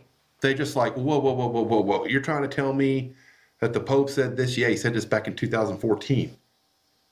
And so this person I had an email with, I listed about 20 things, and she goes, Well, I didn't know about half those. Wow. So you have empathy for people that don't know because maybe they just have no, but then there's, you know, they may know what time the Cowboys play on Sunday and what their record is, but they don't know what's going on in the church. Yeah. Or Yeah. so I think it's imperative that we, as you know, everybody on this podcast that's listening to you, getting information, I think we have to be charged to go out and not be idiots about it, but to engage people, especially Catholics that we sit next to in the pew, and maybe just strike up the conversation and try to get them informed. Because I think a lot of what's going on now, there's not enough pressure on the bishops or the priests to really do anything. So they're just like, well, if nobody knows what's going on. Why do I need to start a fight? That, but if, if everybody in- in the congregation was asking about, hey, what what's going on with this consistory this weekend? What this McElroy guy? I heard this story about the devil in Rome or whatever, and I, Yep. is this true? If it's true, how's this guy getting a red hat? Mind boggling. I mean, it's mind boggling. And this is the diabolical disorientation that Sister Lucy was talking about all those years that I knew had no idea what she was talking about. And now I see it because it's like only through diabolical disorientation could this stuff be happening. Sure. You sat here tonight and, and read these words again of Gänswein and Seewald in the interview and Innocent the Third. And the place is on fire and nobody's fighting back. And you found it and you shared it with us. Well, how come people, other clergy, don't know it? If they do know it, why aren't they saying something about it? Uh, there's a question. Got one, James? Okay. Dr. Miles, go ahead. There's a question there for you. Yeah, let's take a look. Uh, do you think Canon 185 is being misinterpreted? It clearly seems to put forth emeritus as simply a title and not an office in and of itself. Um, the Congregation for Bishops uh, came out with a document, I think it was 2008, about Bishop Emeritus and what uh, what does that entail? What's that all about? So if folks go to the uh, Vatican website, they can get more information on that. Um, it's it's not traditional. It's uh, something that's post conciliar, and uh, like most things that are post conciliar, it's it's questionable. I uh, also want to promote your classes, fall on the papacy because um, just listening to you talk about the, the, those years, the medieval years of the papacy. I, I, I've studied the papacy some. I had no idea the things you just said in about 15 minutes there are so intriguing. And if we had this knowledge, which we have this available in the fall, if we if you go to, and sign up for his class, I recommend everybody take it. I'm going to take it Thank you. because I want to know more about this. I mean, I think knowledge is where we can. If, if you don't know, how can you defend what you don't know? And if we know history and we've been here before, then I think a lot of people would feel more confident that we'll get through this because there's been maybe we haven't had a person attacking doctrine like this guy, uh, Right. Jorge Bergoglio, but the Holy Spirit's with us, and and the church will not be overrun. We're going to go through some rough times Yep. and uh, it's a way of God. You know, we have to be purified. But uh, what you what you said about those popes, I mean, um, um, the uh, the anti popes. I mean, I think every Catholic needs to have a basic understanding of the pap- the history of the papacy because if you don't understand it, then how can you possibly teach others about it and make sense of what's going on? Because you see things in the light of your lifetime and not 2000. Like tonight, you Yeah. said, I didn't really know two popes out of 265 have done this, and one is in our lifetime. And that corresponds to the bishop dressed in white in the third secret of Fatima. Yeah. You think there's something going on there? Our Lady comes in 1917. The, the 70,000 people witnessed the miracle of the sun, predicted six months in advance. The only miracle, and people want to say it's private revelation, yet 70,000 people were called in advance. It's like getting a ticket for the Cowboy game this weekend and showing up, you know, for the game start. I mean, you know, you know, if they're selling rosaries or whatever, and they show up and they see this miracle pre and and you're telling me that's that's private revelation? That's not private revelation, man. That's public revelation. That means Yeah, that's, that's what that's important. Father Gruner, uh, Father Gruner would, would talk about that a lot. He would say it's public prophetic revelation Absolutely. when between 70,000 and 100,000 people witness something like that. It's unprecedented. pre-announced. yeah. I mean, it wasn't like okay, it just happened. People had to be there. They were told in six months. Our lady said, "I'm going to work a miracle." People came from all over. They were there, and it happened on time. And it was so. It, it's the most incredible miracle next to Jesus' resurrection, I think, in the history of mankind. Where I mean, I don't. How, I mean, I, I don't know how else you describe it, and yet less than what two percent of Catholics know about Fatima, and it's been approved by the church and this all ties into this papal situation, in my opinion, with the bishop Yes. dressed in white. I mean, Mhm. come on, Third secret. absolutely.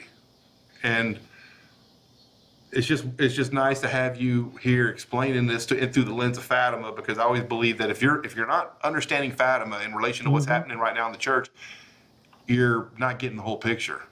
That's you right. try to make sense of this without Fatima, and it's not going to make sense. But once you put Fatima into the mix, then you then you start seeing okay we were warned about this we were told about this this didn't just happen we were given a remedy for this the first five saturdays brown scapular rosary and what have we done collectively nothing Yeah.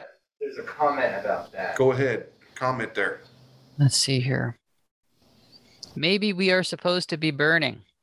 God's love is being manifested by chastisement. We are a soft church. Hmm. Well, Our Lady of Akita predicted what fire is going to fall from the sky. So, again, we have to do prayer, penance, and atonement. Um, otherwise, uh, this stuff's coming. I would, uh, yeah. Our Lady said in Akita, uh, Dr. Mazza, that the the uh, the uh, uh, living would envy the dead. Think about that for a second. When you're envying somebody that's dead, and that's that's her exact words. You're in a you're in a world of hurt. Yeah. Physically speak, I mean, when you wish you were dead, and this was approved by the church in 1973 by Bishop Ito. He approved, uh, and, and Ratzinger who knows about Akita and Fatima said they're basically the same That's it. message. Okay. But in the third secret of Fatima, we don't get any of the fire falling from the sky, or we don't get any, you know, we get this. So we didn't get it all, we, and we, which we, don't, we we went over that last time. But yeah, I think that the first five Saturdays, if I could really just say one thing that we can all do, Yep. we can't do much except pray. But the first, it's one Saturday a month. Uh, Holy Communion in a state of grace, the Rosary, the 15 day meditation, and the uh, uh, confession within eight days before or after. Jesus told Lucy, I think that you could even go later as long as you're in a state of grace at the time you received your communion. It's very simple, but you know, when you try to do it five months in a row, there's a sacrifice involved there. You might want to go deer hunting on Saturday morning, and the only time you can go to mass is 11 o'clock. You get to sit it out or miss it. It's true. I've been in that situation. You got college football. You don't want to watch college football. You got to go to. There's a sacrifice involved there, which is what it's all about offering reparation to Our Lady. So people ask me, you know, what can I do? Do the first five Saturdays, study it, go to the Fatima Center, you know, read about Father Gruner, what he said about the. There's a great. Uh, I just got this yesterday in the mail from the Fatima Center, the Magnificent Promise, the Forgotten Fatima Devotion. Right. Yeah. Yeah, yeah, right there. Fatima.org. I think you can get that little booklet. And it's a great, they got a little checklist that you can do for the first five Saturdays. But God is pure simplicity. Our Lady's pure simplicity. People say, well, it can't be that simple. Well, Father Gruner always said, yeah, if enough people do the first five Saturdays, we're going to get the we're going to get the release of the third secret, the consecration. We're going to get that. But if you ask the next 20 Catholics you run into, hey, did you do the first five Saturday devotion last weekend? They're all probably going to say no. They might even say, what is that? And then you go ask your priest, and he's going, what is that? Can you roll me in the brown scapular? What's that? So the way I think the way we get through that is we just start asking we get we get knowledge and we start asking the questions of people, and I think people will want to learn. And I think that's it's really no more difficult than that. I don't think it is. I don't think we have to go out and save the world. We just got to go to our neighbor, the person we sit next in the pew after mass, just walk up to them and say, "Hey, can I give this little booklet to you on the brown scapular?"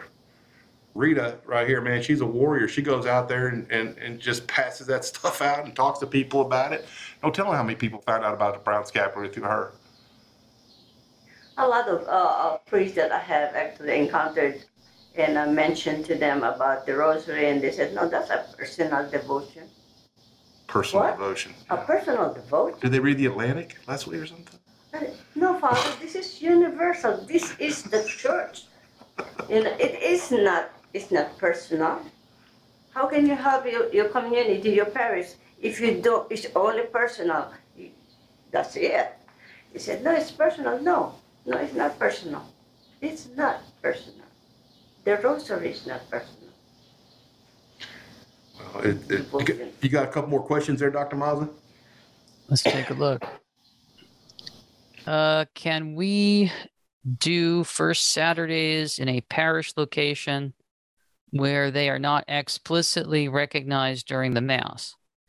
Yeah, um, you have to go to uh, confession on the first Saturday. You have to receive Holy Communion with the uh, intention of making reparation to the Immaculate Heart of Mary.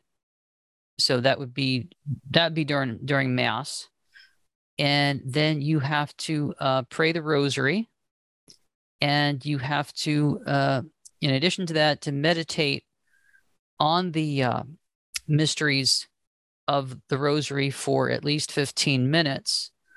Uh, am I leaving anything out there, George? Exactly right. Uh, the confession can be made eight days before or after, depending on, you know, because sometimes, you know, if it's on a Saturday, you can't get to. So Jesus, in a, a locution to Sister Lucy later, said that it could actually be longer than eight days if you're in a state of grace. But Father Gruner always felt eight days was what Sister Lucy was told by Jesus at first. And then, you know, Je- Jesus is not a scorekeeper. What you just said is the most important thing that I didn't know for a while when I began making them was that I, mm-hmm. I was just doing it and then checking it off the list, but I wasn't making a, an intention. So when I go mm-hmm. to Mass, before I go to Mass, when I walk in, when I say my prayers before Mass, I get there early and I offer the communion at that moment so I don't forget during Mass to do it. And I'll just say, I offer Right. this communion in reparation for all the blasphemies committed against the Immaculate Heart of Mary.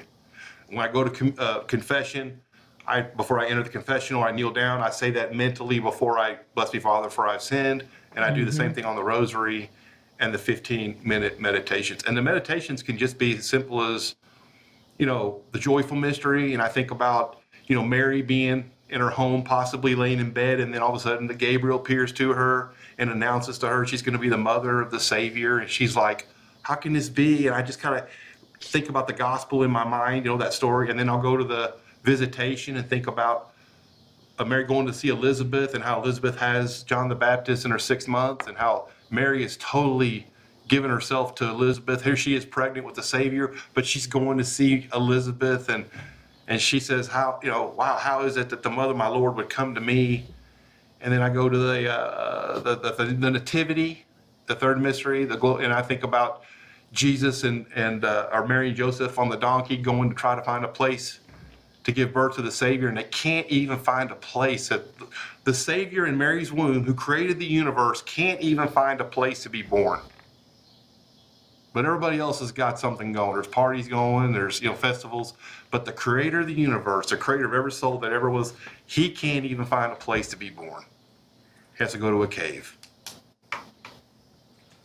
and He's born in obscurity and I meditate on that. Then I go to the fourth, which is the presentation. I think about Simeon and Anna at the temple, how Simeon was told he would not die before he saw the Savior, and how he told Our Lady, you know, that uh, uh, a sword will pierce your heart, you know, that this child has been, you know, born for the salvation of, many, and how uh, Mary in her uh, in the Seven Sorrows of Mary, she talks about at that moment she was just devastated. She, she didn't realize the suffering that was going to come with that but she never shied away from it.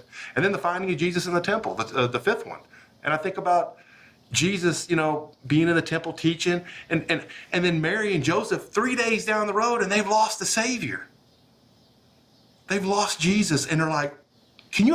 I've lost my kids for a while at places I couldn't find them. I freaked. I freaked out when they were little. Can you imagine losing the savior of the world for three days? what Mary must have suffered. And I meditate on it. And by the time you're done, really, that's 15 minutes right there. And then you might want to meditate on the, the, the sorrowful and the glorious. But Our Lady said if you do those five things, or those, those things, communion, worthily, uh, the meditation, the rosary, and confession with eight days, she'll be with you at the moment of your death for all the graces necessary for salvation. And if you read, if you wear the brown scapular, you'll never suffer eternal fire. That's Our Lady's promise. I don't know about you, man, but that's the best deal I know going. so these are the little things that we can do. We don't have to go off to Africa or go to Ukraine or whatever. To we can just do these little things right here because God will accept our little offering, and uh, it's simple. But people sometimes they get overwhelmed by, well, it can't be that easy. A five minute prayer, that's going to end all this. Yep. There's some more questions. Go ahead. Question: uh, What is to argue against a Maccabean style operation against the Vatican, our church headquarters? Is there a reason not to? At this point, what more reason do we need? Well, our uh, St. Thomas Aquinas says that if you are going to do a military uh, take back of your country or something like that, you you have to have a reasonable chance of success or otherwise you are prohibited from doing that. Uh, and our lord says something similar when he said a king with so many you know 5000 troops he has to sit down and figure out can he really defeat uh, another king who's got 25000 troops right? Uh, so I, I think that explains itself there. Uh, it, it- no uh, Maccabean style operation would succeed uh, against a, a, uh modern uh, state there.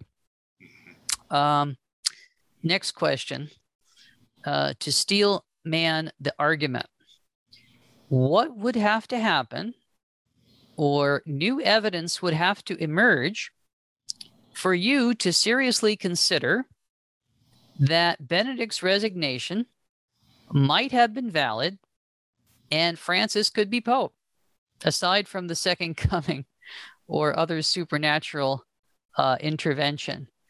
Um, yeah. Um, well, you know, I'll just say one thing here uh, supernatural intervention or miraculous signs. How about the lightning strike on the dome of St. Peter's Hmm. the day that Benedict uh, gave us his declaratio. Uh, that was pretty. Man, That's pretty uh, scary stuff. But no, um, I think that was a bad omen. But um, no. So uh, my answer would be, um, in order for Francis to be the valid pope, it seems that Ratzinger would have to be correct that you can give up being Bishop of Rome and still be Pope in some ontological sense. Uh, even though nobody, as far as I know, ever taught that up until Ratzinger in February 2013. that that'd be my answer there. All right, well, that's it. are they good? Yep. Well, two hours just flew by like it was nothing. Wow. Seems like we just got here. Uh, we can't thank you enough for Well, thank coming you, and, and sharing your insightful knowledge. And I got you got me excited about this weekend because I knew about the consistory, but I didn't realize about the Cardinals possibly. I mean, there's a lot, and I know it's a lot of rumors, but something at some point has to happen. Uh, I would think. Uh, so we'll, we'll just pray that yeah.